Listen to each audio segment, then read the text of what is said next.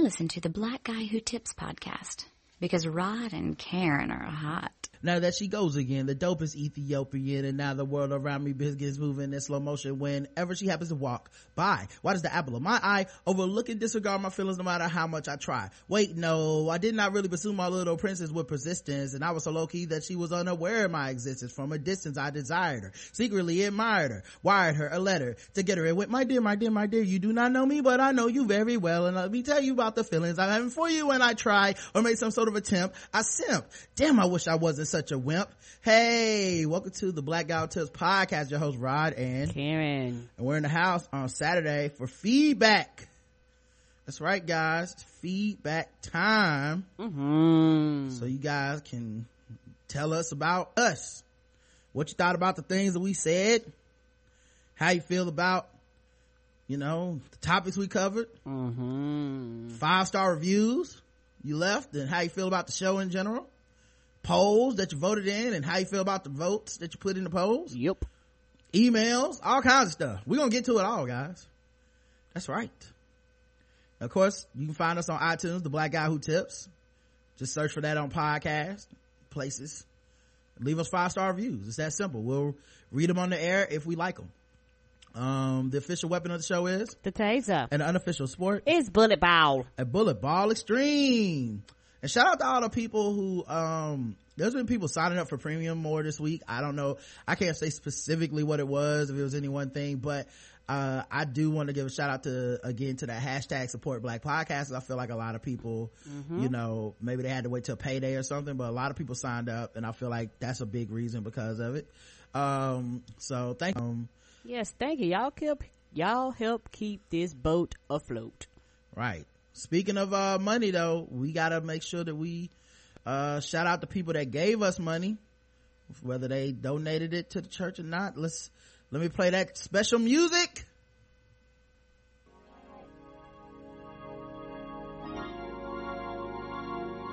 What? This is a different choir. This song no, I think you invited the wrong choir. Uh, no, you invited the wrong choir. Um, excuse me, choir. Choir, choir. Y'all, y'all got to stop singing. Y'all, y'all came to the wrong church today. This, no. What? No, this ain't our choir. This, where's our choir? That was, uh, that wasn't them? No, that was not our choir.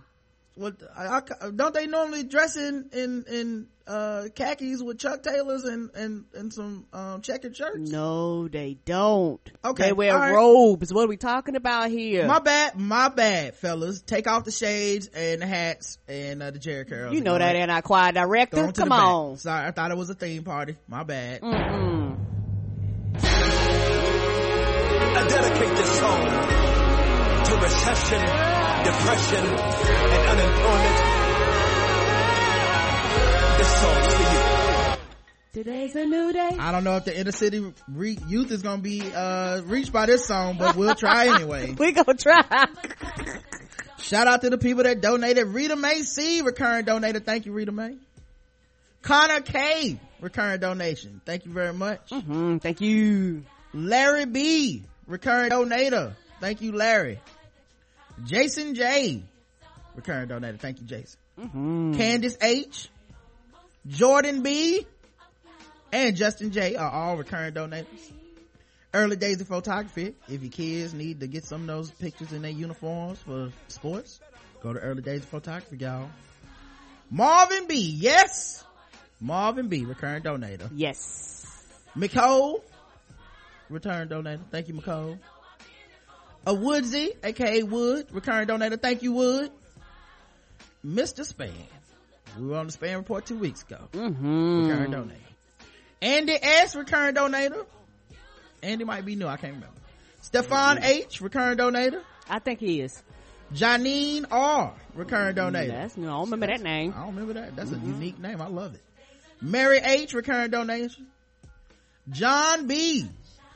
Now I remember him because he had a lot of good albums in the nineties. Me too. That song with Tupac was dope, man. Mm-hmm. I hope. I, good luck on the comeback. Uh, don't listen to what people say. Yeah, just keep keep singing them songs. Right. Nick R, recurring donator. Thank you. That's new. Waste Bees by Asura.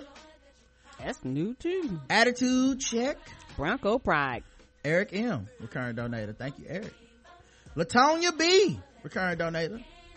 Michael the Playmaker Irvin, and that's it. That's everybody. That's a lot of people this week. Man, a lot of feedback, a lot of money. All the way to that jet. You know, the other day I was standing outside in my basketball sneakers getting ready to go play, and I heard a voice that said, "What are those?"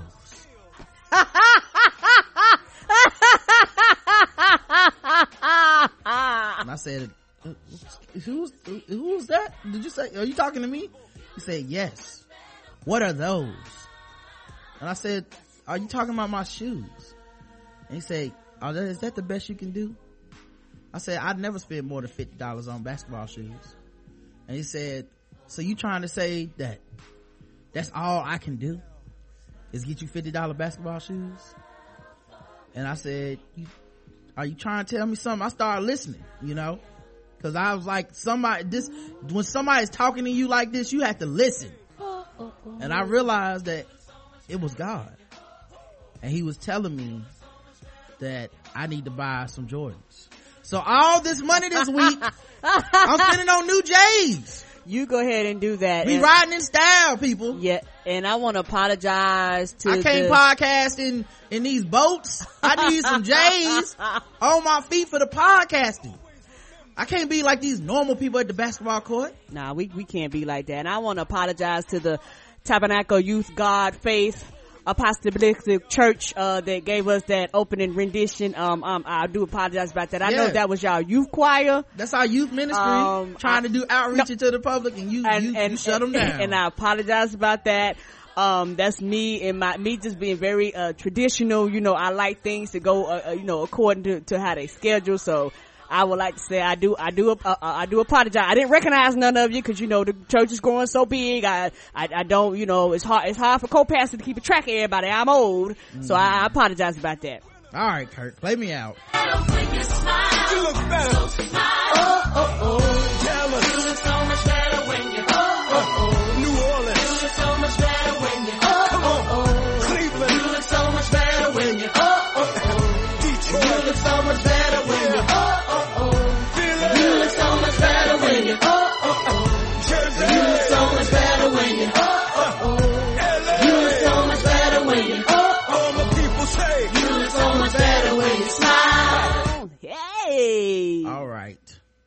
Let's go ahead and talk about the people that love five-star reviews. Okay. I love five-star reviews. That's my favorite type of reviews. Five-star reviews in my top five reviews, guys. I know okay. it's so. Um, so we got some new five-star reviews. We actually got a bunch of them Woo-hoo! today. Uh, Addictive, and this is by Killer Carlos ninety-three. I listen to podcasts mainly for geeky things, movies, comics, et cetera. I found your show accidentally by searching for podcasts talking about Black Dynamite. Ha! We love some Black Dynamite. Yeah, Black Dynamite. They must have just put Black so in Dynamite. And we came up, but I remember that episode we went through all the music from Black Dynamite season two. Yes. That uh Fonte, Fonte made. Yeah. Oh, I missed that show. Rest in peace. I missed that show. I wish somebody picked that show up. Man, I'm so glad I found you guys. I work. Wait, that show's over. It didn't get canceled, did it? Uh huh. Black Dynamite. Yeah. All right. I think you need to fact check that one. I don't know about that. Black Dynamite the cartoon. Yeah, I don't think yeah. it got canceled. I just think the uh-huh. season ended, right? No, no, no. They can't. They they they canceled it. It's not oh, coming back. Damn. Well, that's some bad news. Mm-hmm. I specifically remember that one. Yeah, I mean, you can go check to confirm, but I I I seen stuff saying that uh, they weren't going to have another season. Oh, okay. Man, I'm so glad I found you guys. I work in a factory where the conversations consist of hunting and fishing. Damn. Oh, po thing. So I pop the earbuds in and tra- I'm transported to a world that I can relate to and most of the time agree with. Keep the episodes coming. I really enjoy them and appreciate the hard work that you put into them. Thank you. Thank you. Thanks, Killer Carlos. Mm-hmm. R J B said, R J B ten says five-star podcast, five stars. The hosts like to play the song Five Star Chick to introduce one of their popular segments. This is easily a five-star podcast. Rod and Karen keep me laughing on a daily basis while delivering the news with a side of ratchetness thrown in. They seem to be vying for the title of hardest working podcasters on the internet, regularly delivering an abundance of high-quality content. Glad to contribute to this couple's well-deserved shine. Thanks. Thank you, sweetie. Appreciate you, R J B ten. Mm-hmm. Ignacio, a procrastinator, dear brother. A procrastinating dear brother, five stars. Sayajin, uh, say, well, yeah, Sayajin is who left this review, and it says, I've been listening to the show for about three years now, and I know that Karen is giving me that Chadwick Boseman side eye for taking this long to leave a review. You left it, so it's on time, baby. Bottom line, this couple will make you laugh hard and think harder, and they bring to light many things I'm not privy to since I no longer live in the U S, living in Thailand. Rod and Karen are my main source for news and happenings back home, and hearing them give me everything and our black perspective is something I miss dearly over here. I will leave an email for the show, which will be longer. I'm long-winded, sorry, because I have so many other great things about this couple and that show. Thank you both so much for your hard work, and I appreciate my premium subscription so I can listen to you nonstop. Peace. Woohoo! Thank you, baby. It's a lot of them out there. And we appreciate your, uh, your, your premium listening too, man. Appreciate mm-hmm. you. Uh, my favorite podcast by Am Love. Five stars. I love this podcast. T B G W T has got me through long days at work, a ridiculous commute, and two root canals. Ooh, two. Oh, baby. I try to put my friends and family onto this show every chance I get. I'm convinced that listening will make them better people. I truly believe that everyone should listen to these guys at least once. Trust me, for uh, trust me, you will be a better person afterwards. Because you can only sit by the church doors and sneak out early for so long. Five stars. Leaving for benediction. Mister Bizu, who says this five star review is long overdue. T B G W T was the beginning of my awakening and introduction to the world of podcasting, and it's been an amazing ride ever since. T B G W T is chock full of intelligent analysis, rare insight, and righteous ratchetry. Even though our podcasters have been doing it, other podcasters have been doing it before them, Rod and Karen are still the O Gs to me because I heard them first, LOL. My new favorite episode is Janet versus Jada because it showed me that I am not alone in my love and respect for receipts.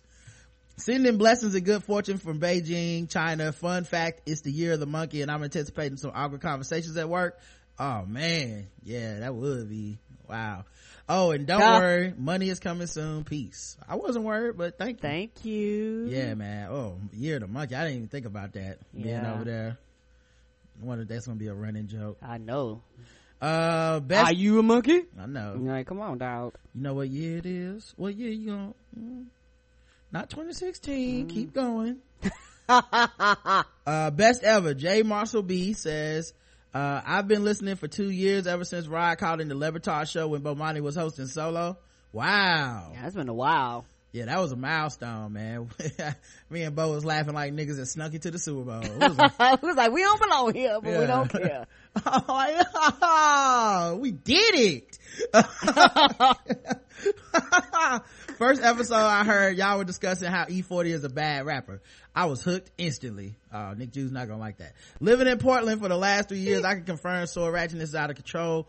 I'm also a black atheist. It is good to hear there are other left-handed black atheists out there and down for the cause against righty. Mm-hmm. Y'all are the best. And keep my Twitter timeline entertaining. Keep up the good work. We will. Thank you. Thanks, J. Marcel B. Mm-hmm. Shout out to left-handed black atheists, man. Both of us. Thank you. Mecca underscore C seventy-eight, five star, says, I started listening this summer to the Fear the Walking Dead reviews and got hooked. You guys keep me rolling on the afternoons I get at work when I get sleepy. Thank you for all you do and the introduction to some other great podcasts. Also, Karen's laugh is everything. Keep up the great work. Loves and mwah. Thank you. Five star podcast by Lock and Lose It. Oh, I think I've seen her on Twitter or maybe Facebook. This podcast is great. Hours of content available each year. I mean, each week. I learned of T B G W T through my brother who listened to the Evening Jones. Oh, yeah. Aww. Evening Jones. The first episode I listened to was over three hours long. I didn't believe a podcast could keep my attention that long, but boy, was I wrong. Now I'm sad when episodes are less than two hours. Oh, yeah. Welcome to you the ain't, club. You ain't the only one. The premium shows are hilarious. Justin and I share the same anti-patriots agenda. Yep. Yep, y'all been right, uh, I want to say five times this year. Good, congratulations. Mm-hmm. Love the podcast, make my daily commute and airport travels very enjoyable. P S. Karen, sorry it took so long. P S S, duplicate review posted on Stitcher. Okay, thanks. Thank you, sweetie. It. Fresh air, five stars, new listener, enjoying every minute from Flight ninety-three. Thank you. Thank you. Be safe up there in the air. yeah, Flight ninety-three. Uh, good stuff. D M C D three says five stars. I often find myself trying to interject into the dialogue with my opinion and facts. Means I like it. I almost consider y'all as friends. No stalker. Keep it up. Thank you. Thanks, D M C D three. Yeah, Karen does that when she listens to podcasts. Mm-hmm. Glad you be listening. I be talking out loud. That's when in the car. Then I have to stop the podcast like, what? What are you talking about? And then she's like, oh, I was talking to the podcast. I'm like, they can't hear you. Yeah, that, I don't even care. Uh, Faluse underscore Brown, uh, at Faluse underscore Brown says five stars, good to the last drop. A star review for a five star episode. Oh, five star review for a five star episode. Episode eleven twenty-five was just as good as always, but the last seven minutes where you are off on the tangent about Kanye and booty holes, Auntie Karen's ad libs and laughter in the background was too much. I laughed for fifteen minutes. I had to keep replaying because I kept missing your points and jokes. Keep up the good work. Love you guys. Yeah, a lot of people like that. We had to go back in to the booth and finish on a, I was gonna say high note. I don't know if that's the best way to describe what we did, but it was a note. We finished on a note for sure. Uh, then we got some five star reviews of Stitcher. Uh, the Gourmet Goober says one of my favorite podcasts. Five stars. Rod and Karen are always on point in this thought provoking and hilarious podcast. They do a great job of discussing issues ranging from politics to pop culture in a way that doesn't insult your intelligence. Plus Karen's laugh is contagious. Definitely recommend that you give it a try. Thank you. Uh, Lock and Lose It left that, uh, re- you know, that, that, that other review. Mm. Left uh, another one. And Doc Ock five star says, I'm a fan. If you pay attention and take a second to think about it, they right, and they made you smile while you figured it out. Karen, we good? We good, dog. We good. That's awesome. Yes, and thank you for everybody that leave your reviews, but I know them ain't the only ones I bullet to leave a review. I know some more of y'all out there. Please continue to leave us a five-star review on Stitcher and iTunes. Leave us a review on both. You left one on Stitcher, leave one on iTunes. You left one on iTunes, leave one on Stitcher. And I look forward to the reviews for next week. And we thank you guys for continuing to show us love. Uh, and we only read the reviews if they're five stars and we approve of them. If you leave five stars and we don't like them, we still don't read them. Yeah, it helps the show out tremendously, man. It helps yes, us move does. up the charts on iTunes. More than you ever know. Uh, you know, when you see those, oh, these guys are movers and shakers and stuff like that, that's because people left, you know, uh, reviews and stuff in, in addition to, you know, listening, keeps those stats as well. So when you do that stuff, it's not just throwing it out there for nothing. It helps us out. And, you know, the people that leave the negative reviews, like I said, they are, they are on the time. You know, when I, I, they do. I've been guilty of this too, where it's like something, I don't say anything. It's like, oh, I don't want it to change. I don't want it to go anywhere. I just like it. But sometimes you have to get out there and leave that review. No, hey, I, I like this, and I, you know, and let other people know I like it, and that'll keep doing well. Keep, keep letting people know to keep doing what they're doing. All right. We have the website, the black guy who tips dot com, and, uh, we did some episodes and you guys left feedback. Got a lot of feedback this week, man. People are leaving comments. I had a lot to say.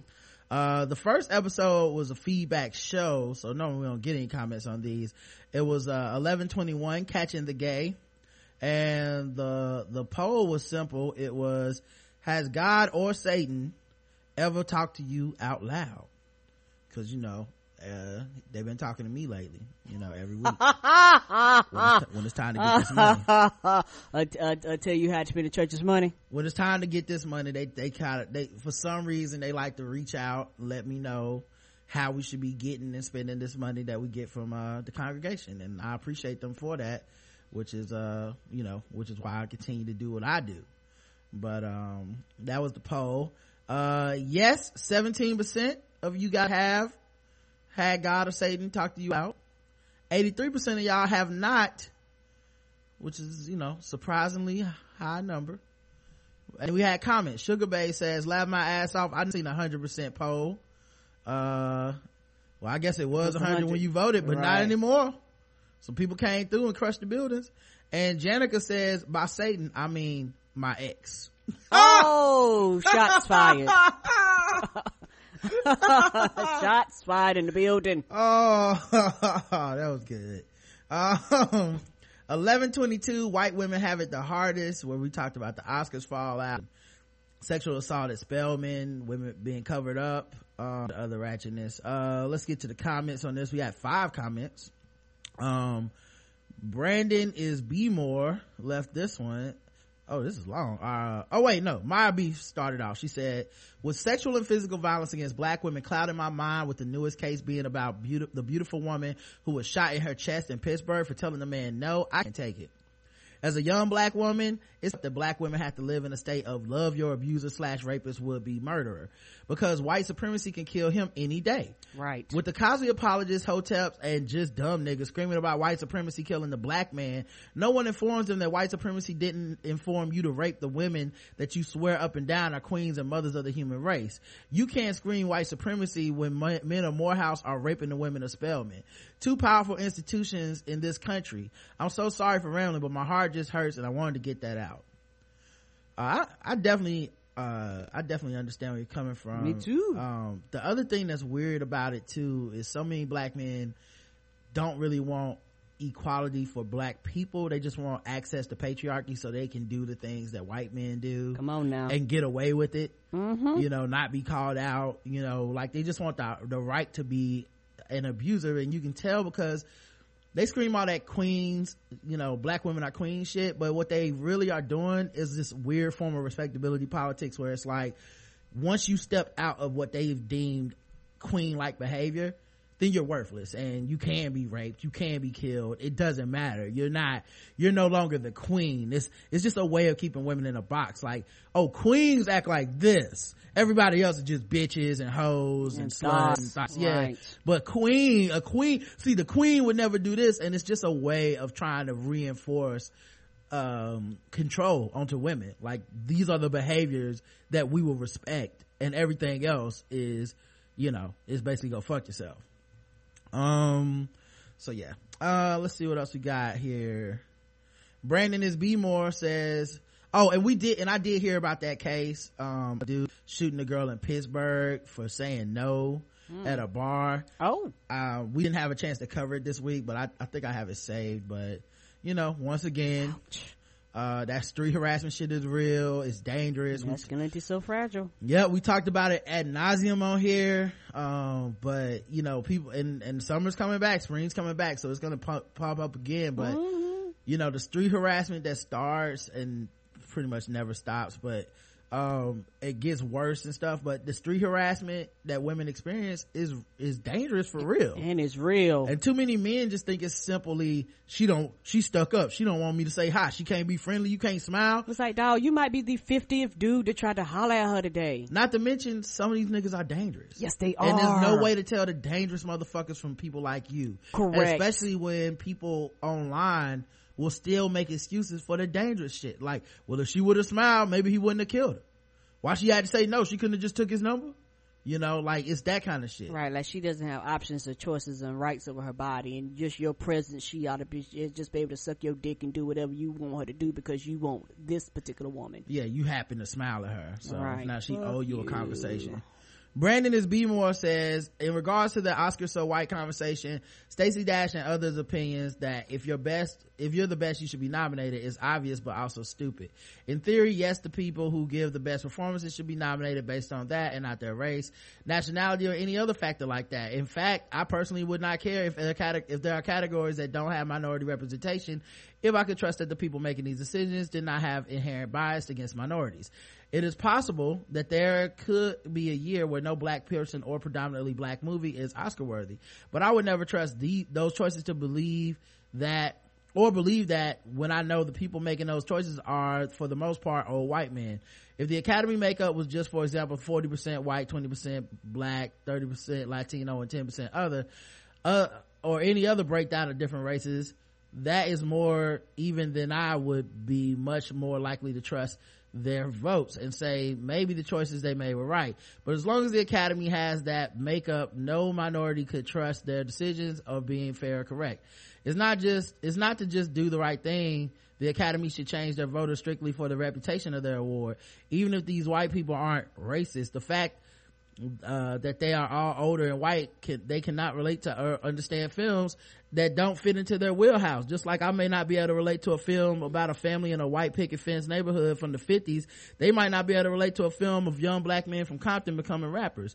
The difference is I know that I would not come out and say that the actors of the suburban white film just weren't good enough, because I didn't understand. I would either get informed or ask for other opinions for their help uh to help me judge if the correct way, or in case of the Academy, uh have enough people on the on board on the board that would understand it to make up for me not.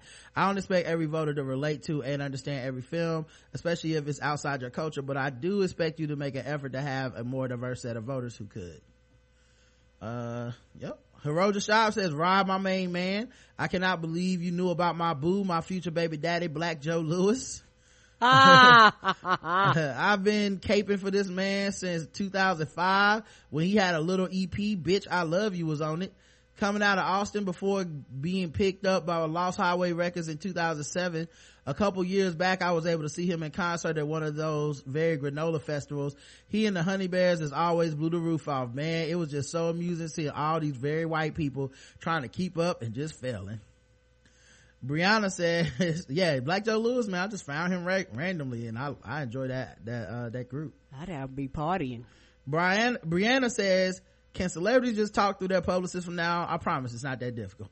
Right. Come on, right. Right. This is what you pay them for. Eve says, I think the bigger picture about these Oscars is how it opens up opportunities for other actors, directors, and producers of color.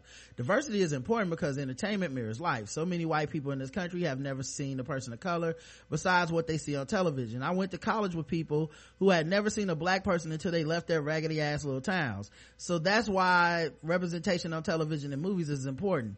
We need to see other stories told besides slave narratives and minority sidekicks. How we're viewed in the media is how people view us in real lives, and oftentimes that can be deadly for people of color. By the way, I feel one hundred percent fucked with when Matt Damon opened his damn mouth on this subject. I don't give a damn what he said in favor of diversity. Fuck him. He will forever be on my permanent fuck you list. Now he's claiming his comments on that program were misrepresented. It was his damn show. How how was they misrepresented? This is one time he should have sat his ass down and just shut up. Yeah, I can second that emotion on both of those. Nah, yeah. The poll for the episode was, who has uh some women, some black people, wait, hold on. Who is women, black people, or uh some people, some black people are women, fool? Those are the questions. Those are options. Who has the hardest? Women, black people, and uh some black black people are women, fool. Uh, zero percent of people said women have it the hardest. Wow, I'm shocked. twenty-one percent of people said black people have it the hardest. And then seventy-nine percent of people said, uh, some black people are women, fool. Right. And I'm on the seventy-nine percent. I, I, that's what I think. Uh, I don't know what y'all were thinking that just voted black people. That, you know. We're all inclusive. Mm-hmm. Uh, Anime Sparkster said, and people get mad when the mainstream feminism is referred to as white feminism. People of color, uh, don't have to separate ourselves. They do it themselves. Yes, they do. With their actions and their words. Mm-hmm. Uh, yeah, that's what's funny. People be like, well, don't separate yourself and, and go start your own award shows.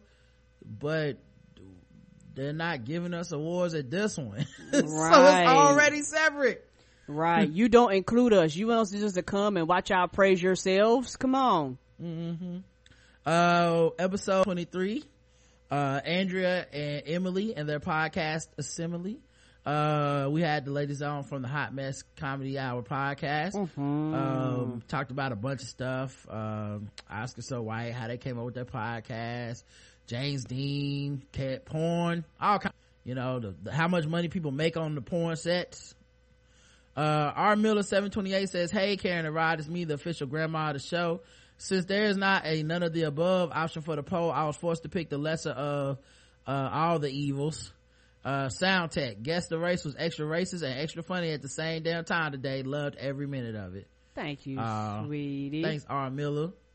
And, um, here's the poll. What job on a porn set would you rather have? Okay. you can have sound technician, camera person, person having sex, you know, porn star, fluffer, writer, or makeup artist. They all pay different amounts of money. Uh, I probably should put the amounts of money next to them, but I forgot. Anyway, the number one result was writer. thirty-three percent of y'all would rather make the two hundred fifty dollars from writing than the up to seventeen hundred dollars to three thousand dollars for having sex. Um, twenty-nine percent of you guys would like to be the sound technician.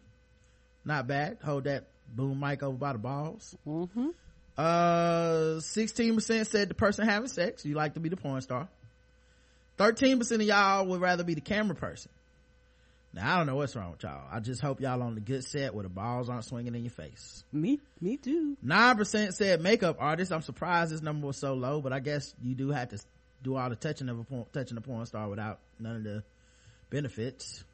And zero percent fluffer. zero percent of y'all want to fluff. That's so sad. None of you are givers. I guess fluff it yourself. Uh, Sugar Babe says, I almost went with writer, but the scripts and dialogues are always the same formulaic shit. I get bored after a while. Think I could do more with sound, and I'm not talking about the vocal sounds. Hey, smiley face. Baby, refresh. Oh, I froze? No, they say your sound is skipping. Oh, shit. All right, give me a second, guys. Doo-doo-doo. Yeah, I don't know where that came from. Let's see. Get back in there in a second. I keep hearing like a little popping sound. With the the uh in my headphones. Are you hearing it too or no? I don't hear it right now. Okay. Yeah, I thought I heard it. it's it's not like it's like every minute or so. Um all right, let me go back in. Um see if this fixed it. All right, guys, let us know if that fixed the uh the audio. Sorry about that. Um yeah, what was I saying? Oh yeah, so Sugar Babe says, and I'm not talking about the vocal sounds, so I'm smiley face, so I'm assuming that means she's talking about the sounds of sex. Ah. The sex slapping sounds. Apart from visuals, I think sound really elevates porn. Okay, let me get back to reading the Holy Bible. Well, you gonna read that Corinthians too? E V E says, I'd love to be a writer for a porno. One idea that comes to mind to get Kanye West and Amber Rose look alike, entitled With Fingers in the Booty. It would be an instant hood classic. Ah! I think I, it went an A V N for it. That's smart. I like cap, the way you cap, think. Capitalize something. Believe you me, somebody gonna be doing it. You gotta capitalize on the pandemonium. Mm-hmm. It's a, it's a very unique way to look at it. Uh, we had episode uh, eleven twenty-four, Guitar Strings Turn to Twitter Things, um, where we were um, B O B versus Neil deGrasse Tyson. Um, and the rap beef that ensued between a rapper and an astrophysicist. Oh. Yeah. Yeah. Uh, I think Neil won this one. I think he won. Uh, the podcast, so we had some comments on the podcast. May Sparkster says, uh, Steve's new book, oh, Steve Harvey's new book, Mouth Off Like a Lady, Get Beat by Like a Man. Cause we also talked about, oh. uh, Kyle Norman, who was a singer for Jagged Edge, mm-hmm. who apparently beat his wife. And they went on Steve Harvey's show to explain why that happened. Mm-hmm. Uh, Sugar Bass still prosecuting Nazi war criminals who are ninety plus years old and looking like old, old people, uh, do. Then Cosby gonna get this prosecution. Ain't that the truth? The fuck out of here with this shit about him being too old to face consequences of his actions. Right. Well, he can't see now. Oh, okay. Well, I guess that means the rapes are okay. Uh, Capadonna says, about Kyle Norman, that interview was a little too heavy for Steve Harvey's goofy show. Rod, I would agree that the gut reaction is once a wife beater, always a wife beater. Like I've said in the past, my cousin died when her ex-husband shot her. But I also know times when people do decide to work out their issues. They're few and far between, but it's not impossible. Also, I'm personally really big on forgiveness, but that's just me. My bigger issue is that Norman and his wife went on Steve Harvey. I just have a problem with going on T V and looking for redemption from, for a cynical, from a cynical public. My question is the same as yours. Did you sit down with your pastor, a psychiatrist, or a clinical social worker? But to Karen's point, most dudes I've met talked about being abusive to their mates or cheating to men in one way or another. They were in pain and trying to save in a destructive and self-destructive manners. Mm-hmm. Most men never learn to talk about their pain in any other way than with their fist, intoxication, or rising their voices. Right. Yeah, I don't know, man. That's just, I don't know what you do. Cause like, at the end it comes off like he's trying to sell his, like, get his fans back.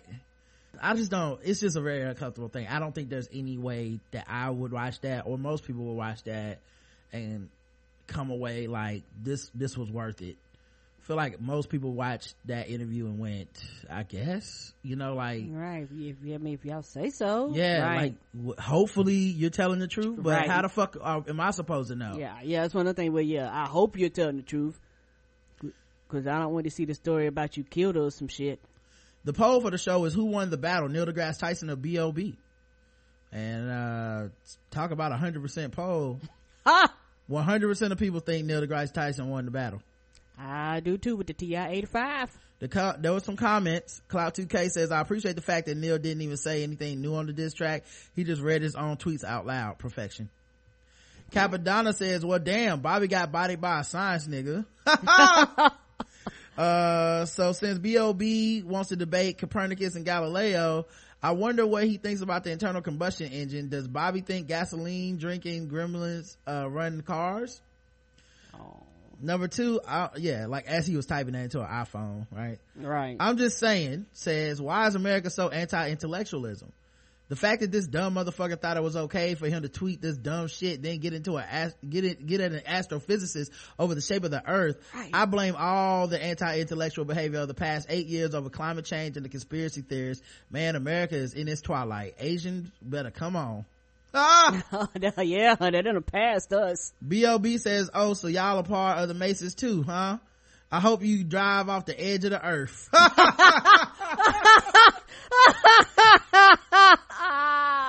Kyle says, can someone stick some fingers up B O B's ass so he can shut up and stop referencing Holocaust deniers? I know B O B is a cornball, but man, dude believes in every conspiracy theory known to man. Yeah, that was the thing. That dude, where he said, go look up so-and-so.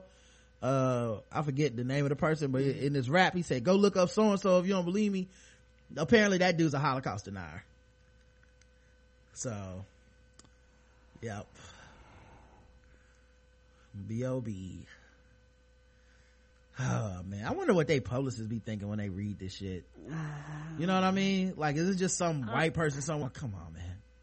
Come on. Oh, I couldn't. Even, I couldn't imagine how many publicists he's been through. Because I was like, fuck this shit. I don't remember anything else he's ever said that was fucked up. It must have been a very easy job until a week ago. Hey, I know they was like, um. uh B O B why uh what's happening here? My I, I'm getting all kind of calls and uh my Twitter. I mean, I, I really don't understand. Or they just they was like, oh, I know that son of a bitch was dumb, but I ain't ever think he was gonna go out and say it. My Google alerts keep blowing up right with your name. What's going on, man?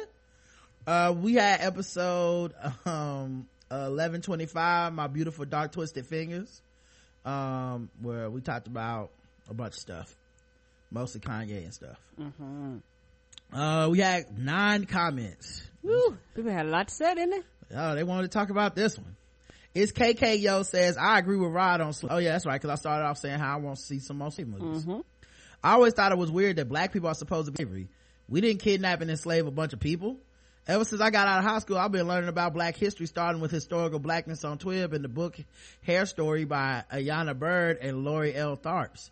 Currently, I'm reading Incidents of in the Life of a Slave Girl by Harriet Jacobs. I find black history fascinating. I think it's not something we should be ashamed of, because our ancestors were put through so much and still survived. That makes me proud. Me too. Exactly. We heroes. We superheroes. Fuck that. We, should, we, we shouldn't even be here. They still don't want us here. That's true. I'm not going to be ashamed. Fuck that. Uh, it also is interesting to see how things that happened in the past still have an effect in the present day. I used to crave black history in school. It was the only section of history besides Native American history that I found interesting. Me too. Honestly, the way history was taught, I didn't realize Native Americans and black people were two different groups until middle school. Mm. Right. It's the way it's taught. Yeah, because it's, it's all taught bundled. Yeah. And it's just, well, it's just the way it's taught is part of the problem. It's just not, they, because it's mostly taught through the lens of whiteness, is taught with such shame that it's handed down to you. It's taught with so much, um they pull so many punches and try to make it nice when it's not nice. No, it's not. There's nothing nice about it. You know, the the the the the, the key to the story is the overcoming of it, and not the overcoming of it by uh just just by black people either, but the overcoming of it by our, uh, by our country. Right. This is an amazing, hideous evil, but we but we as a country made it out, you know. And and but the reason that it continues to persist to this day in different iterations is because so many people are afraid to face it. True. You know, it like our kids, and by proxy these adults that surround us, are too fucking stupid to know that the prison industrial complex is a direct result of slavery and and trying to monetize black bodies. They they're too stupid oh. to see the connections because they never learned it, because there's too many people that are so ashamed of it and so afraid of feeling a little bit guilty about it that they don't even want to teach it. And when they do teach it, they have to teach this really nice, polite, smiling slave narrative way, and it and it's frustrating, you know, because people don't want to know the truth, because the truth isn't nice. No, it's not. But we can never uh, we'll never advance as a society as long as people keep avoiding this shit. And I don't think it's black people's thing to fix. I'm just saying, because I'm speaking for myself, because a lot of people, you know, were like, well, Rod, I still don't want to see it. I'm not trying to convince you. This is my show and I'm just giving my opinion. I want to see him. I'm tired of being ashamed of some shit that's not my fault. Correct. It's not, I didn't do shit. You know, things were done to my people. What the fuck I'm supposed to feel bad about? Um, so yeah, that, so, so I, you know, people have been kind of doing this weird, it's like arguing with me, but not, because I'm like, I never said anything about you, because, well, I still can't watch them because, hey man, I didn't say you could, you need to. Keep in mind, at no point did I advocate, oh, y'all need to go see it. I'm not that kind of person. I'm not, uh, I'm also not one of these people that guilts people into doing shit. If you don't want to do it, so what? You know, there was a time where I feel like I used to feel that way. And I think it's handed down. That guilt is handed down to us. It's taught to us from people who feel guilty, who don't want to talk about it, who think a paragraph should be sufficient because they don't want to get into the brutality of what it is. Right. And a lot of these people grow up being stupid. A lot of these kids that get that lesson, you grow up being stupid. You repeat the lessons of the past because you have no fucking idea what happened to you. Nope. You have no idea what happened to your people. You know, when you see somebody like Ryan Clark saying that dumb shit about Cam Newton, you like, oh, he has no fucking idea what he's talking about. He has no, this moment as it exists is the result of many, many, many moments that have occurred before it. If you don't know those moments that occurred before it, then you're just out here trying to rationalize this tiny microscopic piece of something. You actually need to see the bigger picture. And in order to do that, you actually do need to know some history. You know, I'm not telling everybody to become scholars and shit, but just there's basic shit you could be like, oh yeah, if there wasn't for chattel slavery, we probably wouldn't be dependent on, like, we wouldn't be dependent on, uh, abusing people who are, uh, undocumented workers here, uh, to make our socks and process our food and clothes and shit. Mm-hmm. If we didn't start with slavery. Come on now, we, we we you can't go no lower than free. And if it was up to you, whatever job you doing, your job technically would would make you work for free if legally they could. America doesn't rise to power so quickly without the P E Ds of slavery. You know what I'm saying? Like it's like there's so much historically you need to know, but we just accept it. It's American exceptionalism. We're just a better country. We just do shit better. Slavery sound better? It doesn't sound like the biggest shortcut in the world. Like, right? You, you know, you went years of not paying people. Yeah, on the backs of actual human beings. So, so yeah, I do want to see these stories, and I don't like people like, well, you know, I'm just, I, I'm just mad because these movies are the ones that get nominated for Oscars. That's cool, but that's a different, separate issue. Yes, that is. I'm not arguing with you. I agree with you. They should recognize more than we're more than just slaves. I definitely agree with that. Yeah, but I don't think they need to stop. No, but. I, that, that's, I see no reason why people shouldn't keep making these movies. Right. These are our stories, and I, I'm proud of the stories. I'm proud of our people for for surviving that. Um, anyway, um, I mean, shit, they tell a fucking Bible story about Jewish people surviving like fucking uh, the plagues and mm-hmm. slavery and all this shit every year, man. Yes, they do, and they cast it with nothing but white folks. Like, mm-hmm. come on, man. Anyway, um. It, it just always surprises me other when other black people are tired of black history in general, though now I realize most because black history is tied in such a watered down way. Can't wait to learn more. Yeah, yeah. We don't get the dynamic, heroic um, versions of our history. We get the defeated part. Yeah. Nat Turner is a crazy motherfucker. You know, John Brown, the white abolitionist, is just a crazy motherfucker. Um, but those are the stories I wanted, I wanted to know. You know, who knows how many other smaller revolts and other things that we'll never know about in this country because they just got erased out of textbooks and true if they ever were in there. And they black people made to feel so ashamed of our history we don't know it. I mean, there's no section on when we do civil rights in in high school. They never covered the Black Panthers. Oh, they would never cover the Black you Panthers. You know, they never covered uh Black Wall Street and mm-hmm. what happened there. They never covered. um You know, they, they they just don't they just never covered so much. They just don't care. So I had to, you know, luckily I had some really cool parents. Um, and uh, so it's like, you gonna learn this history, boy.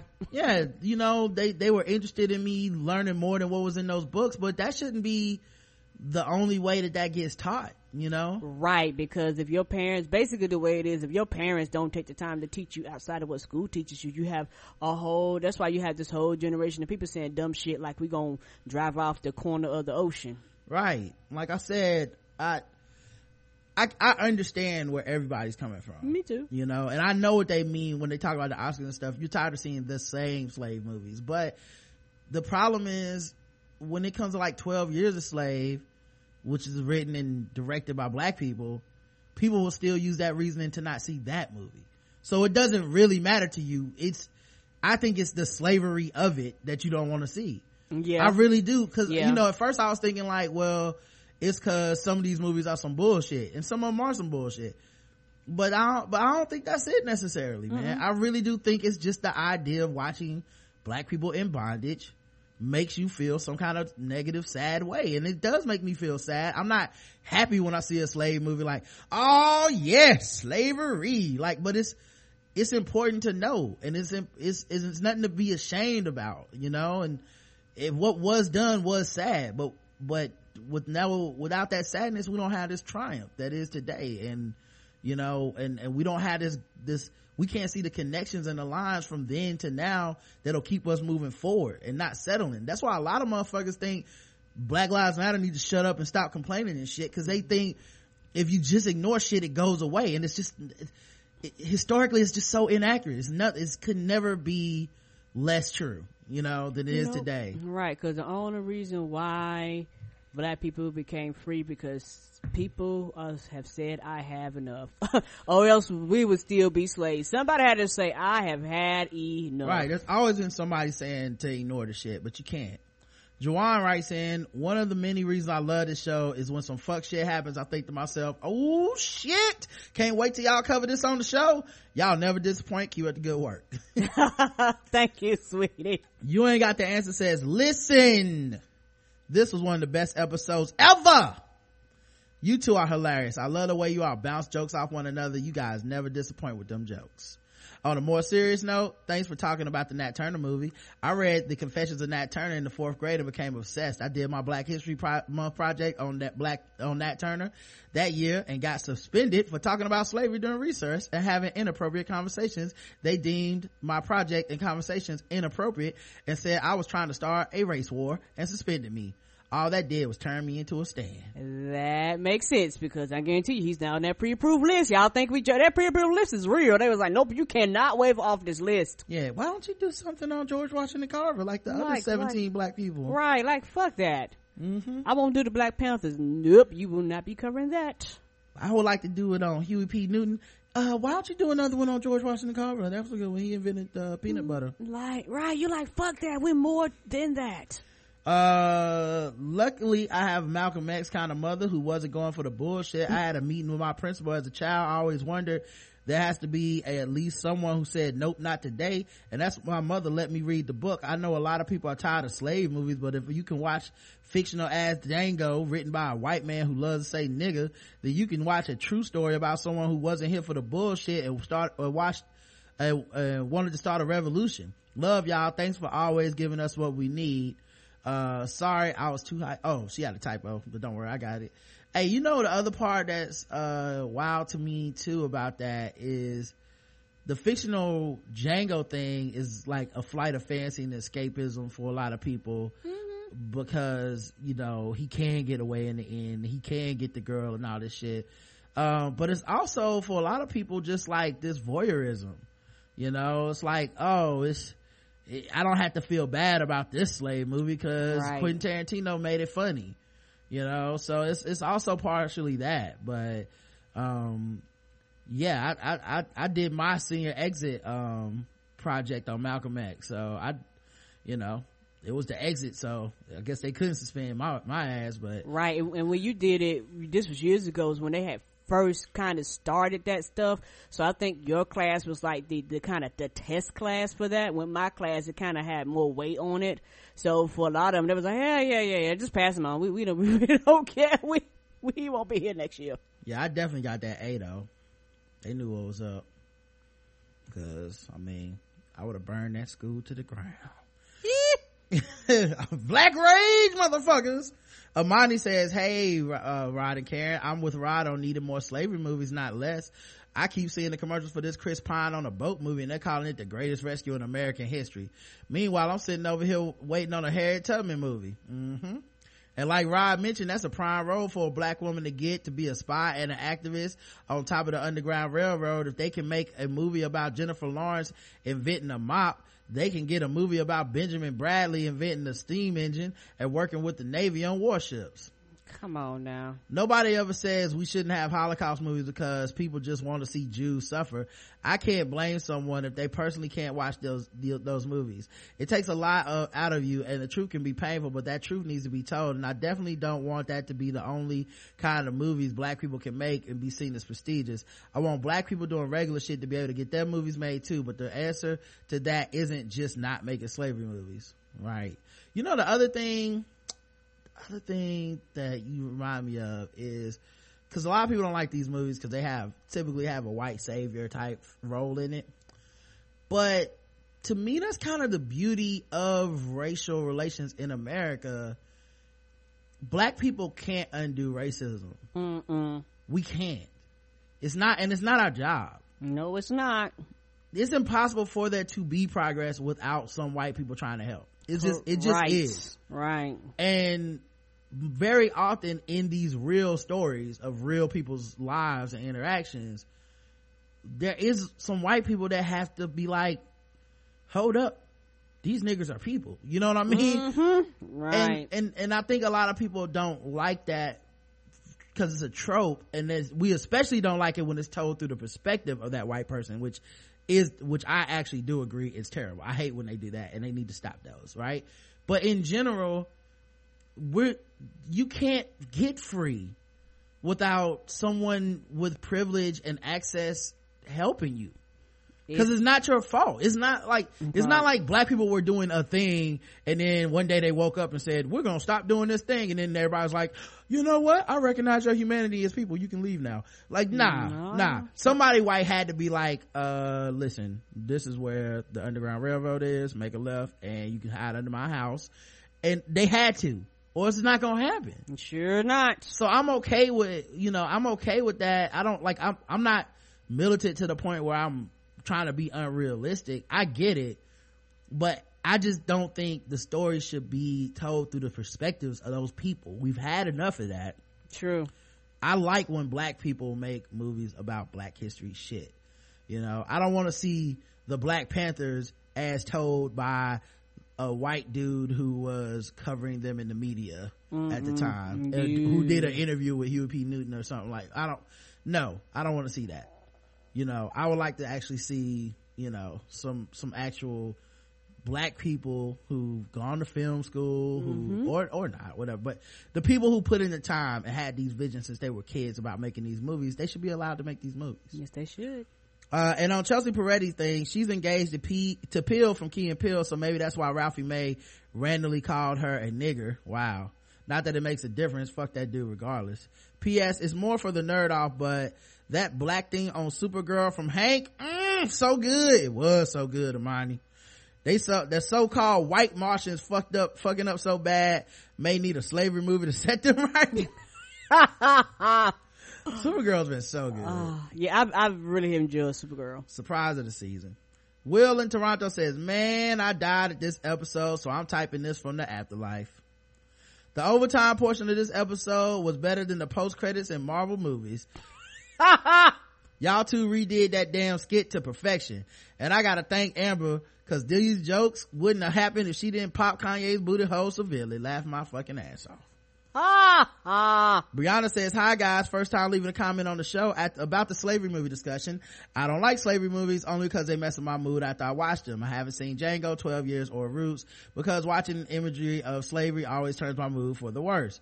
But maybe that's just me and the movies that alter my mood, because I still don't watch The Color Purple because I want to come through the screen and strangle Danny Glover.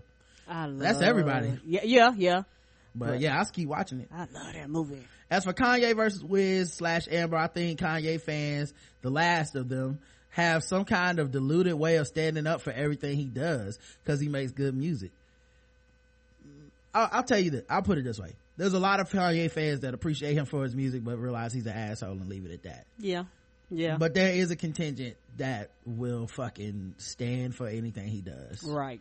They continue to make excuses for why Kanye continuously bashes Amber, and I don't understand. Well, oh, she's a woman. Come on. All right. She and got she a, been she having got, sex. She got a vagina. She been out here having sex and right. She's a woman. And she ain't ashamed of it. And she's a stripper. And she's doing slut walks and shit like that. Yeah. Also, this whole debacle led me to realize that Kanye effectively turned the argument about an album title in which one of us has the into which one of us has the biggest slut debate, effectively making the argument about the social statuses of the women they were and are with. Honestly, maybe Kanye has a mental disorder, bipolar, narcissistic personality disorder, because the way he acts is not normal to me. Sorry for the long comment. Enjoy your weekend. Uh, no idea, man. I don't know what his mental issues may or may not be, but uh yeah, he definitely turned it into slut shaming, and that's why i'm i'm not here for all the people that try to point out like, well, isn't she kind of gay shaming him? Like, wait nope. wait maybe she is. She definitely threw an alley-oop to people that, that are homophobic and let them dunk it for her. But are we just ignoring every fucking thing he said before that? Because I that's the part I don't get. Me either. I don't care if you want to call her out, but I just don't want to hear the one-sidedness of it, because if we're being honest and we're being fair, very understandable what she said and why she said it. Not very understandable why he would still be going over her, going after her and her six, family. Six years later, dog. Yeah, it's not, yeah, over a misunderstanding at that. Mm-hmm. Uh, D S A T says, in the overtime segment, Karen suggested to create, that creative people throughout history might have been inspired by fingers in their booty hole, and Rod brought up Mozart as a possible example of this. As the official eighteenth century classical music correspondent of the show, let me say that you're definitely onto something. Mozart was enormously fond of scatological humor. Some of the letters that he wrote to his wife, to a younger female cousin, and to uh and to other family members and their friends are amazing in this regard. Also, he composed a six voice canon in B flat major of the words "lick my ass" in German, "leck mich im Arsch," uh which was one of his favorite comical expressions. If he were alive today, I'm sure he would be a big fan of your podcast, even though he would be two hundred sixty years old. To top it all off, you made those remarks January twenty-seventh, which happens to be Mozart's birthday. Wow. Well, lick me in ours. You know what I'm saying, dog? You know, lick me in ours up in this motherfucker, dog. Shit. Uh, Evie says, although slave movies aren't my thing, I can, I, I can understand why people will want more of them. They're part of our history. The raw, the bad, the ugly, they're necessary. The only issues I have with them is that they're triggering me. And when those seem to be the only type of movies with black leads that the Oscars pay attention to, I love to see more diverse genres with people of color in them and give the same recognition. I agree. I mean, I'm not here to defend the Oscars, so you guys are, I'm fine with that. Um, the poll is, was Amber Rose gay shaming Kanye, yes or no? thirty-one percent say yes, she was gay shaming him. Now, I don't agree with y'all, but I understand. I think she, but I think it's a very nuanced situation, because I do think she threw the alley-oop to the gay shamers. You know what I'm saying? Like, she definitely was like, and do with this what you will. You know what I'm saying? And walked off the court. Yeah. Uh, no, sixty-nine percent. Let's see what the comments. Sugar Bay says, interpretation is a hell of a thing. I actually read her tweet and thought she was saying, yay, you keep mentioning me so much, you must clearly miss me. Not that the finger in the booty wasn't a good shot, but I thought she was saying that no matter how far removed from me you are, you always seem to revert to talking about me. Here's the thing I don't get with men. Uh, it is not a reflection on him that he, is it not a reflection on him that he dated a stripper? And I'm only saying that because he keeps denigrating her for being a stripper. He wasn't mad years ago when he was parading around with her. He can't keep wanting us to judge Kim for being more than the sex tape if he won't allow Amber to evolve beyond stripping. Not that I think stripping is anything to be ashamed of, but I'm sick of the Amber Rose was a stripper slut shaming shit and Kim made a sex tape shit. Uh, everyone calm down, and Kim, please call Amber and ask her which digit Ye prefers up his butt. Uh, Kyle says, I don't see how one could think that Amber is calling Kanye gay unless they think only gay men engage in anal sex. That was what I'm saying. Like, mm-hmm. I think it says a lot more about you if you're like, well, she clearly is shaming him for being gay. Cause I'm like, a, a heterosexual relationship with ass play f- from woman going to man isn't gay. You know what I mean? Like, I think we can just recognize that clinically is not, like, it doesn't necessarily mean that guy's gay. You know, I think, I think that's a very, you know, but I mean, but I do think she threw that comment out there knowing that people would take it and run with like that. But, right. But I don't really have much sympathy because Kanye has always engaged in things that he was getting, uh, homophobically slurred for, and he's been okay with it. Correct. You know what I mean? And by okay with, I don't mean he's okay with y'all calling mm-mm, him names, mm-mm. but he's been like, I'm not gonna stop wearing kilts, or I'm not gonna stop mm-hmm. um uh working in the fashion industry. I'm not gonna stop wearing uh tight pants. Like, he's like, to me, that was kind of what I liked about Kanye, is that he just didn't give a fuck. It's like, you know, if y'all think that, then y'all think that. What the fuck? You know, I'm making music and I'm trying to be a person that changes the world through fashion and all this shit. And I, I thought it, and I always thought he, it was, you know, but I just, I really think a lot of this was from people who didn't have a problem with how Kanye was talking about her. Right. And then they wanted to have a problem with her saying something back. And I think a lot of times when people come out publicly and talk about their sexuality, everybody wants to throw their own sexual experiences in there. Right. I wouldn't let a woman play my booty hole, but that's just you. But right. we're, we're talking about their relationship. Right. Uh, also, uh, it is clear that Kanye was way into Amber when they were getting together because he talked so much about her. It has been years since they broke up. Also, Rod, you forgot about a beef that happened before B O B versus Neil and Kanye versus Amber, Ta-Nehisi Coates versus Sean King and the Bernie stands.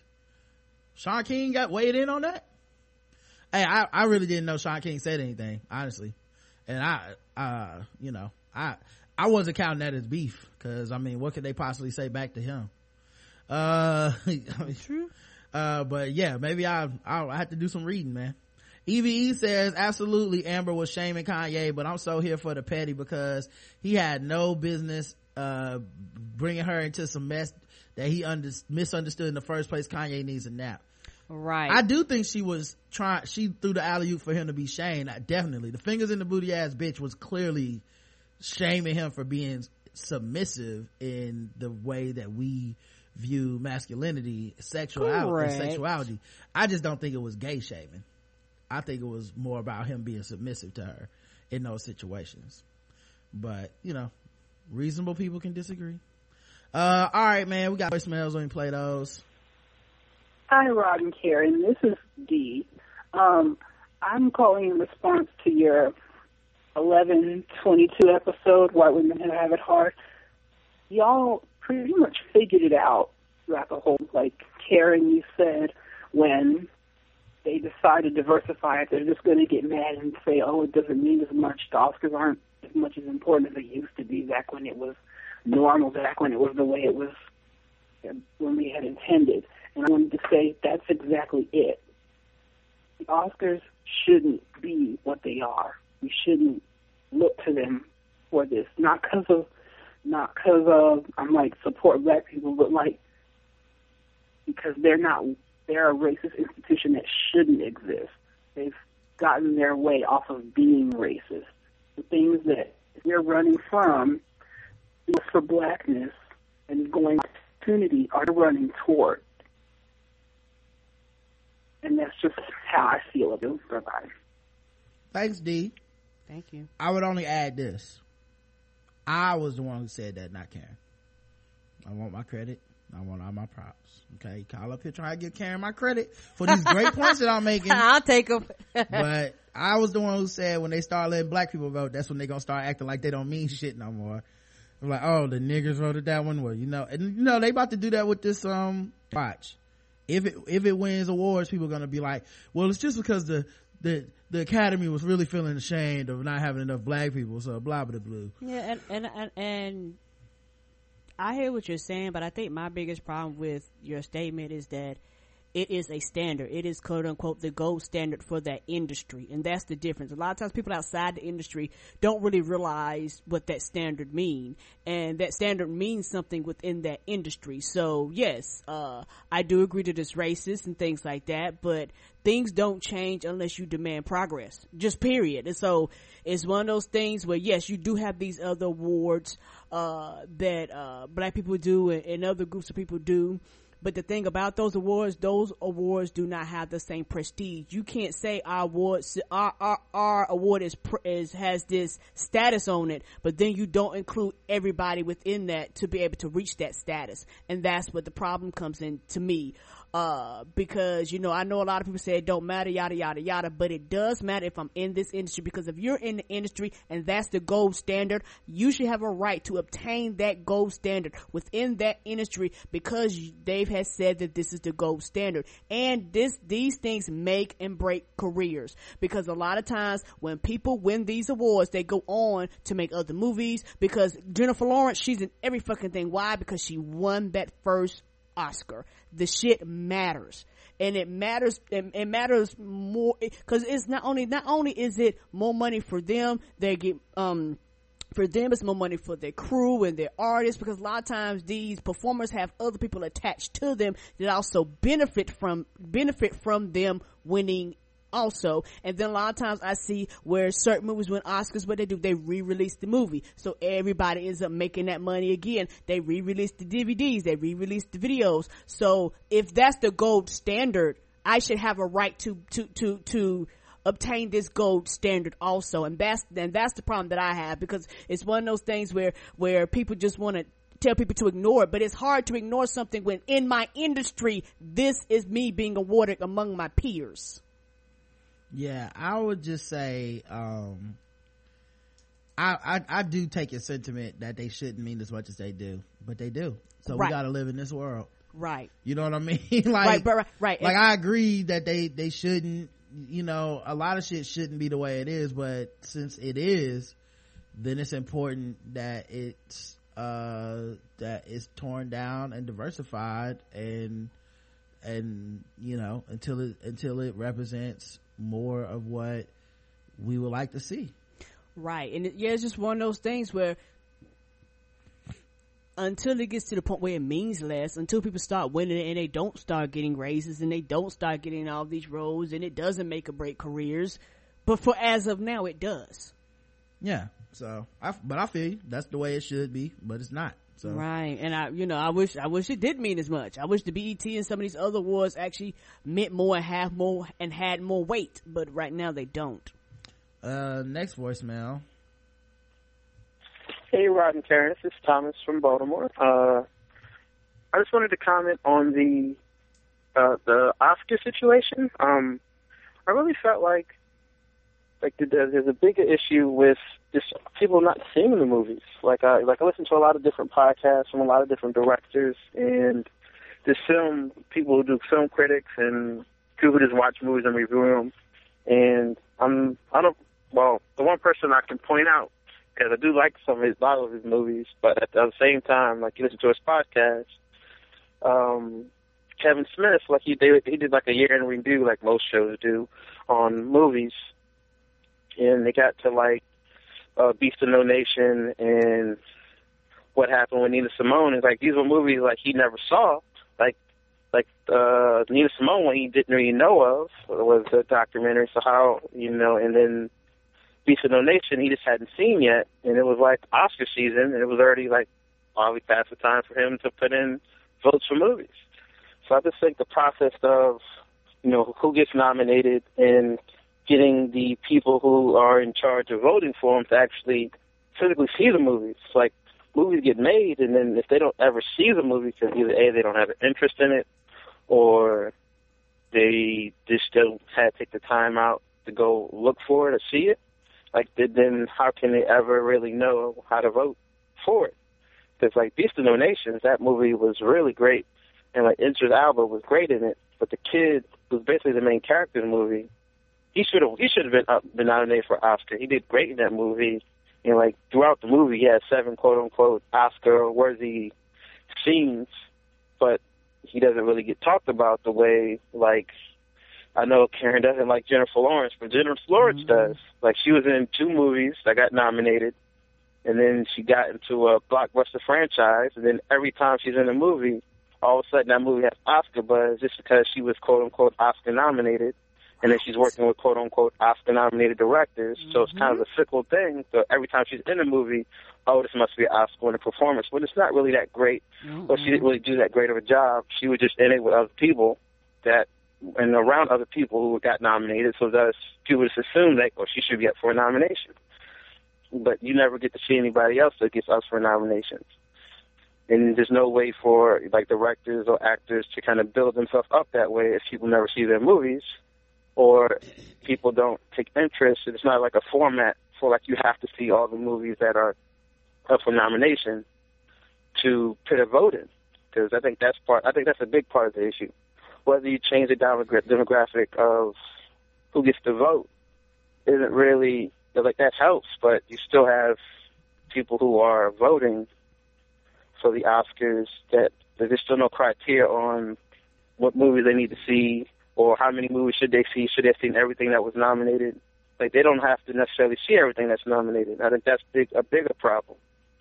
But uh, that was really my, my only comment I had for, for this time anyway.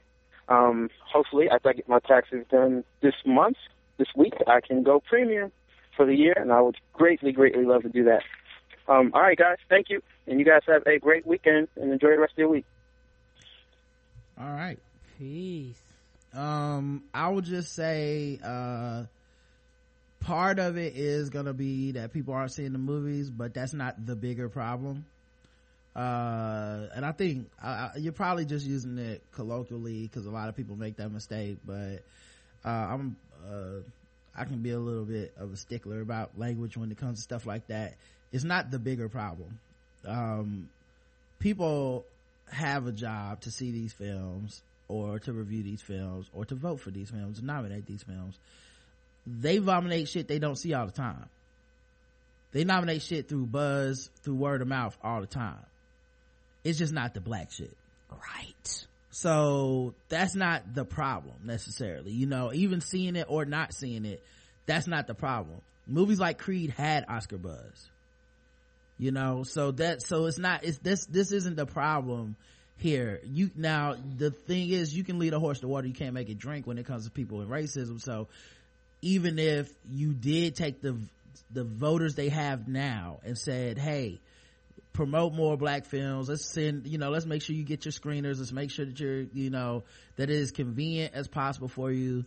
You know, I got a screener for fucking Straight Outta Compton. I'm not voting for the Academy, you know, but but it's kind of amazing because so many of them will be like, I didn't see it or whatever. Well, then that's why you need to go. You see what I'm saying? That's why we need more than you making the decision. We need people that are interested in seeing those movies. Because right now, the opinion of the Academy is that these movies don't exist when they don't see them. So we have to get people in that see them. So it's not the bigger problem. The problem that is being addressed is exactly what that is, which is that other people need to be included in the process because those people will go see those movies. Or if they don't see them, maybe they'll word of mouth vote for some black shit. If they're just going to word of mouth some shit, mm-hmm. you know, instead of Jennifer Lawrence getting word of mouth for movies that people don't see. Right. You know, it could be the other way. You know, nepotism never works out for us. So either way, it's not the bigger problem to me. All right. Uh, we got a couple emails and uh, I'll open up the phone line seven oh four, five five seven, oh one eight six. That's seven oh four, five five seven, oh one eight six. five five seven, oh one eight six. Uh, Leslie writes in, go Carolina. I started cheering for the Carolina Panthers because of Karen. After the Eagles were out, I usually pick the next best team to cheer for to the Super Bowl. To hear Karen and some of the pic, the shows with Go Panthers and Go Carolina made me want to cheer for them too. I actually sat and watched the whole game last night, which I normally don't do with the Eagles. The boys came out bamming seventeen in the first quarter. I'm happy for you, Karen, and I'll be looking for the Panthers shirt to cheer them on the Super Bowl victory. It could be hard since I'm in Sarasota, Florida. Congratulations, Karen. Leslie. Thanks. Thank you, sweetie. And I will, and I, and I, and I know I've said this before and I say it again. Uh, people who, uh, purchase my Carolina Panther stuff on the wish list, thank you. Cause I get so many compliments on the stuff that y'all sent me. And honey, I be decking it out. I know some of y'all ain't Panthers fans, but y'all, just know y'all made me happy. I put on my earrings. I put on my bracelet. I put on my scarf. I put on my coat. I be decked out, so I won't tell everybody that thank you because it means a lot to me. Yep, appreciate that. Um all right, uh Winnie right in. They tried to mess with Serena, y'all. Dear Karen and Rod, I'm looking at the New York Times this morning on Tuesday and I see this. There's a headline that says your Tuesday briefing, Hillary Clinton, Planned Parenthood, and Maria Sharapova. So naturally I'm pissed because I'm thinking, god damn it, Serena lost. No, I check a little further. Serena beat that child. Sorry, beat that child again, like a drug, like a rug. My next thought is, if Serena won, then why the fuck is Maria Sharapova in the fucking headline? Now we'll concede that if someone beat my black ass eighteen straight times, it might possibly it might possibly be newsworthy, but losers don't generally get the headline. My tweet to the New York Times was uh a bunch of smiley faces going hmm thinking, and it says at New York Times, why Sharapova in the headline when Serena won, uh and then she sent the, the shot to him, and then they changed it. Your Tuesday briefing, Hillary Clinton, Planned Parenthood, Nova Djokovic Novak Djokovic. So they didn't put Serena in the headline, they switched it to the man. Rod, can you do a Herman Cain voice? uh I don't know what that would have to do to be relevant to this story. Um, I don't have the facts to back this up, oh, but I, I think that the reason why this text in the headline was changed, but all I'm saying is, is they changed that bitch. I don't know why that would, I don't know what Herman, I don't think Herman Cain would even say bitch.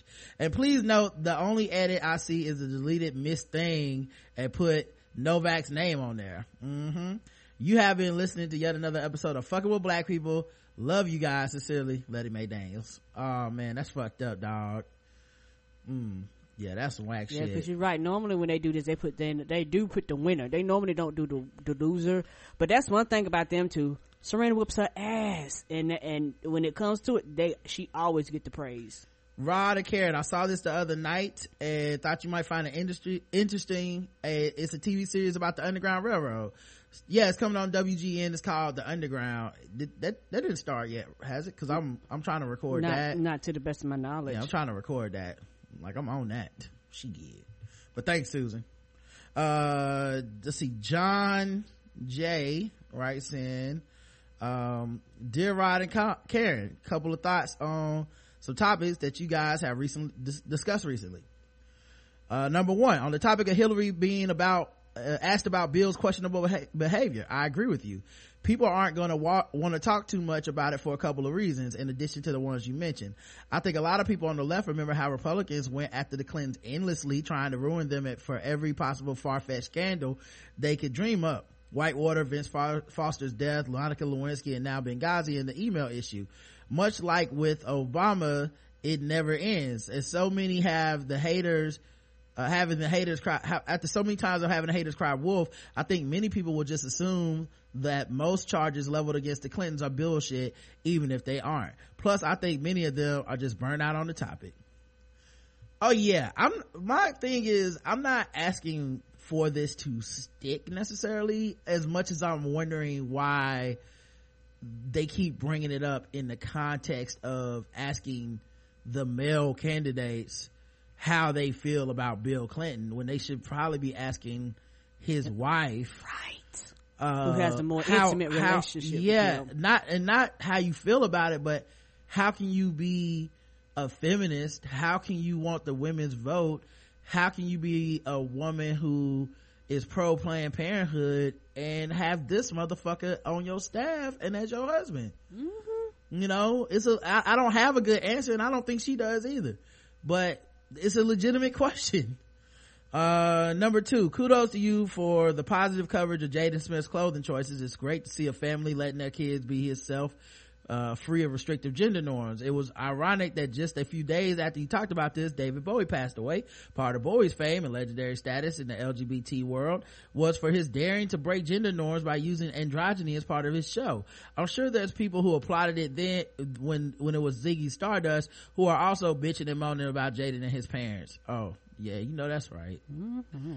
Uh, three, I love how Cosby's attorney said she was just someone who the D A chose to, he was just someone who the D A chose to charge. As if the D A's office was just thumbing randomly through a phone book and threw a dart at la- a list of names. It just so happened to pick a guy with fifty plus women accusing him and a whole history of predatory behavior towards women. Right. Gee, what are the odds?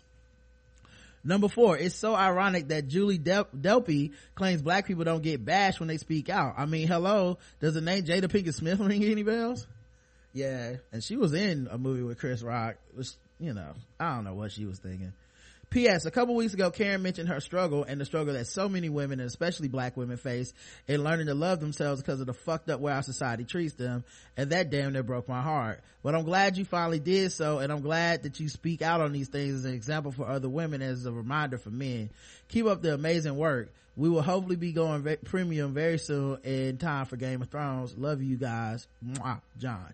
Thank you. Appreciate you, John. And, uh... no doubt, man. Yeah, and uh talking about uh loving myself, uh I didn't realize this, but next month it'll be a year since I uh went natural. Mm-hmm. Yeah. Um, that time went by fast. My Am- hair's grown a lot. Amber was on the episode. Yeah, you got your hair uh kind of braided up there. Look. Hey, I got enough to braid. uh and the last one is domestic violence in children. This is from Shay. I'm an investigator of child abuse and neglect and have been one for nine years. This is how domestic violence situation works in most states when it comes to children being involved. Domestic violence is housed in policy under something called threatened harm. This is because in about forty percent of cases of domestic violence, depending on the age of the child, the children will be somehow involved and or hurt during domestic violence incidents when they are present. So usually when there's a D V incident, the police are called, and if the children are present, they make a complaint to protective Children's Protective Services. Usually, on the first incident, whatever parent is the aggressor is substantiated as a perpetrator of child neglect due to threatened harm. If the child is a bio- is a biological child, then there is most likely no removal of the child or court intervention. The family is offered services such as counseling for the couple. Oh God, stop this. I know, right? I don't know why it does that either. Uh, this new Windows. It's like thing. You want a reminder when you don't give a fuck. Oh, after the show, I gotta Google how to turn those, those off. Right. Uh, the exception to this would be, uh, oh wait, there's no removal. The families offer services such as counseling for the couple, um, counseling for the child, anger management for the offender, et cetera. The exception to this would be if one of the parents was killed or if the incident was unfortunately, which unfortunately happens and I've dealt with before.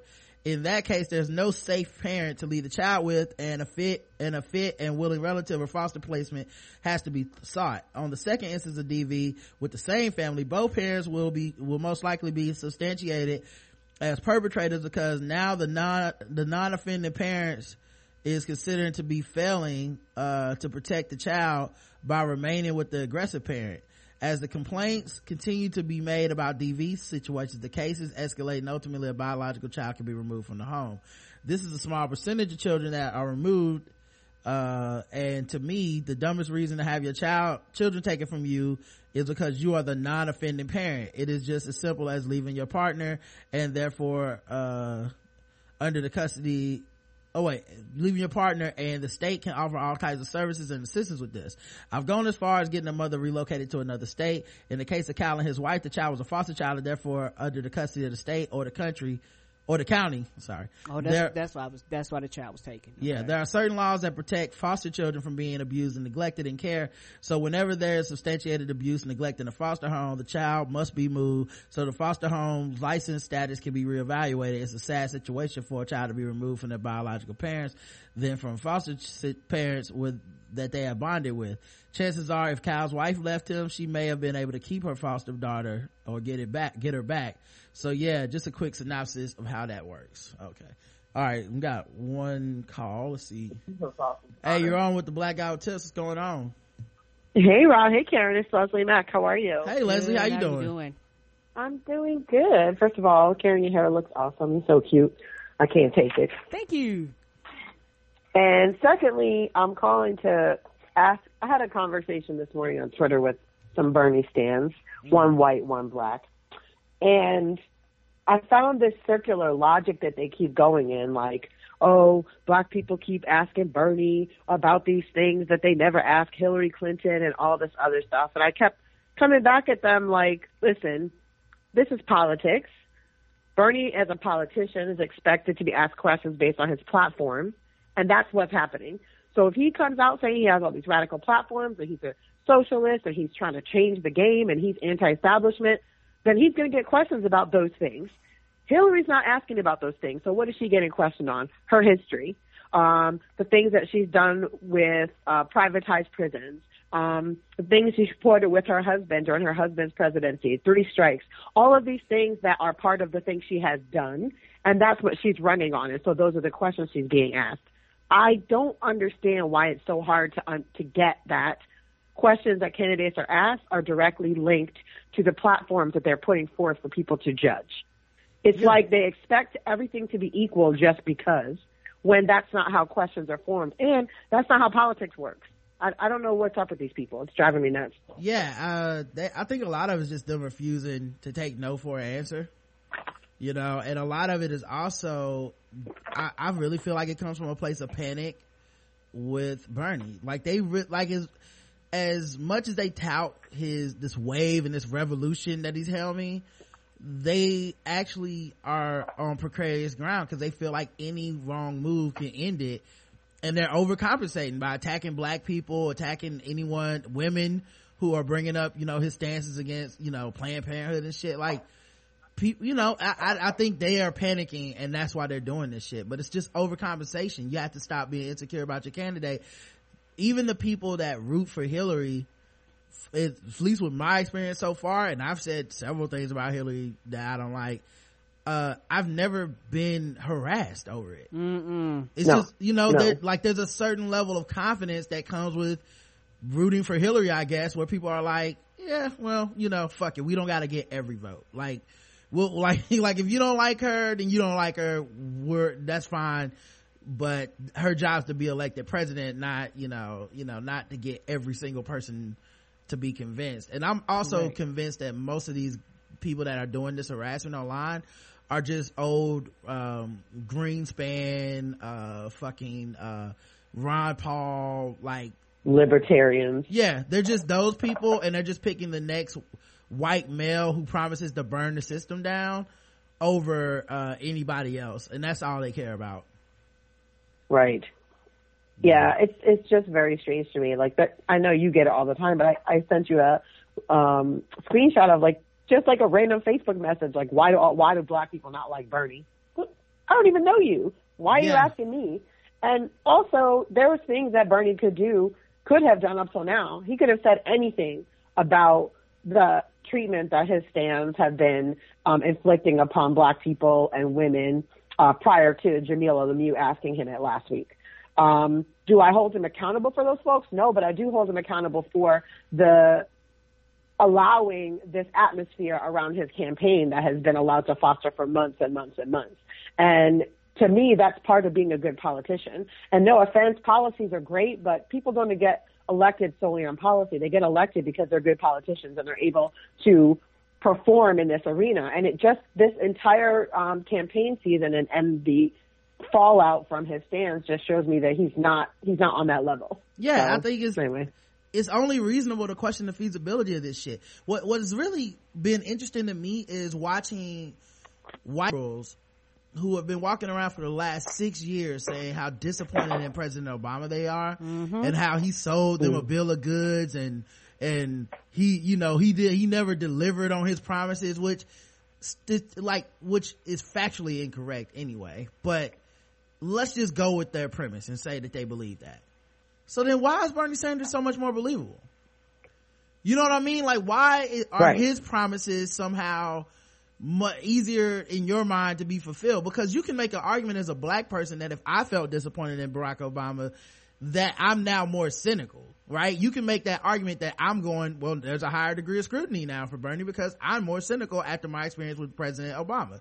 Now that's not right. the case. That's not the case for me, but that's the case I could make. If I'm a white person, I don't understand how your argument is, well, I'm more cynical towards these fairy tale candidates that just promise hope and change, but Bernie is the one. He gonna figure it out. I'm like, what's the mm-hmm. difference?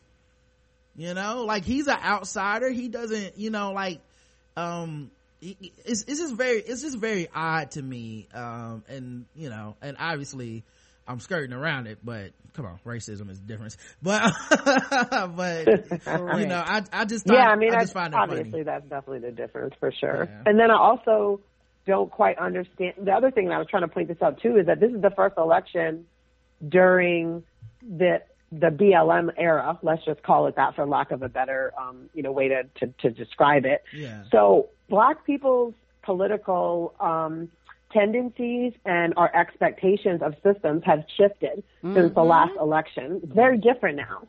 And I feel like there's no accounting for that fact in any of these discussions. Mm-hmm. Like, well, y'all didn't do this before. Yeah, we didn't do a lot of shit before. We wasn't shutting shit down before either, but that's happening.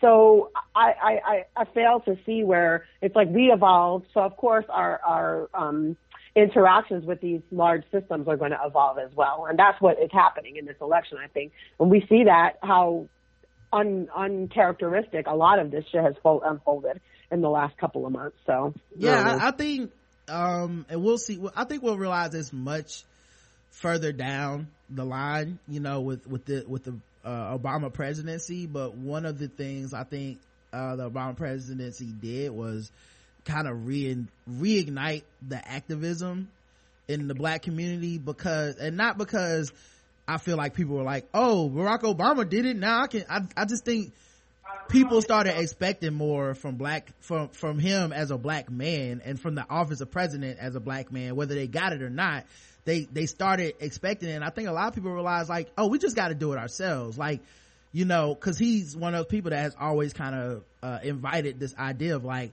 if you want me to do something, you got to make me do it. Like, right. like I'm not going to fight you on doing it, but I'm also, I have to know the will of the people is to do these things. And I feel like a lot of black people came to a realization under him, which was even with a black president, motherfuckers are still going to be out here killing, getting killed. So we have to step yep. up and say something. And I think it'll be interesting to see how he ignited that. And of course, how he ignited the pure xenophobic racism on the right. Like, it's going to be really interesting to look back on this era in time.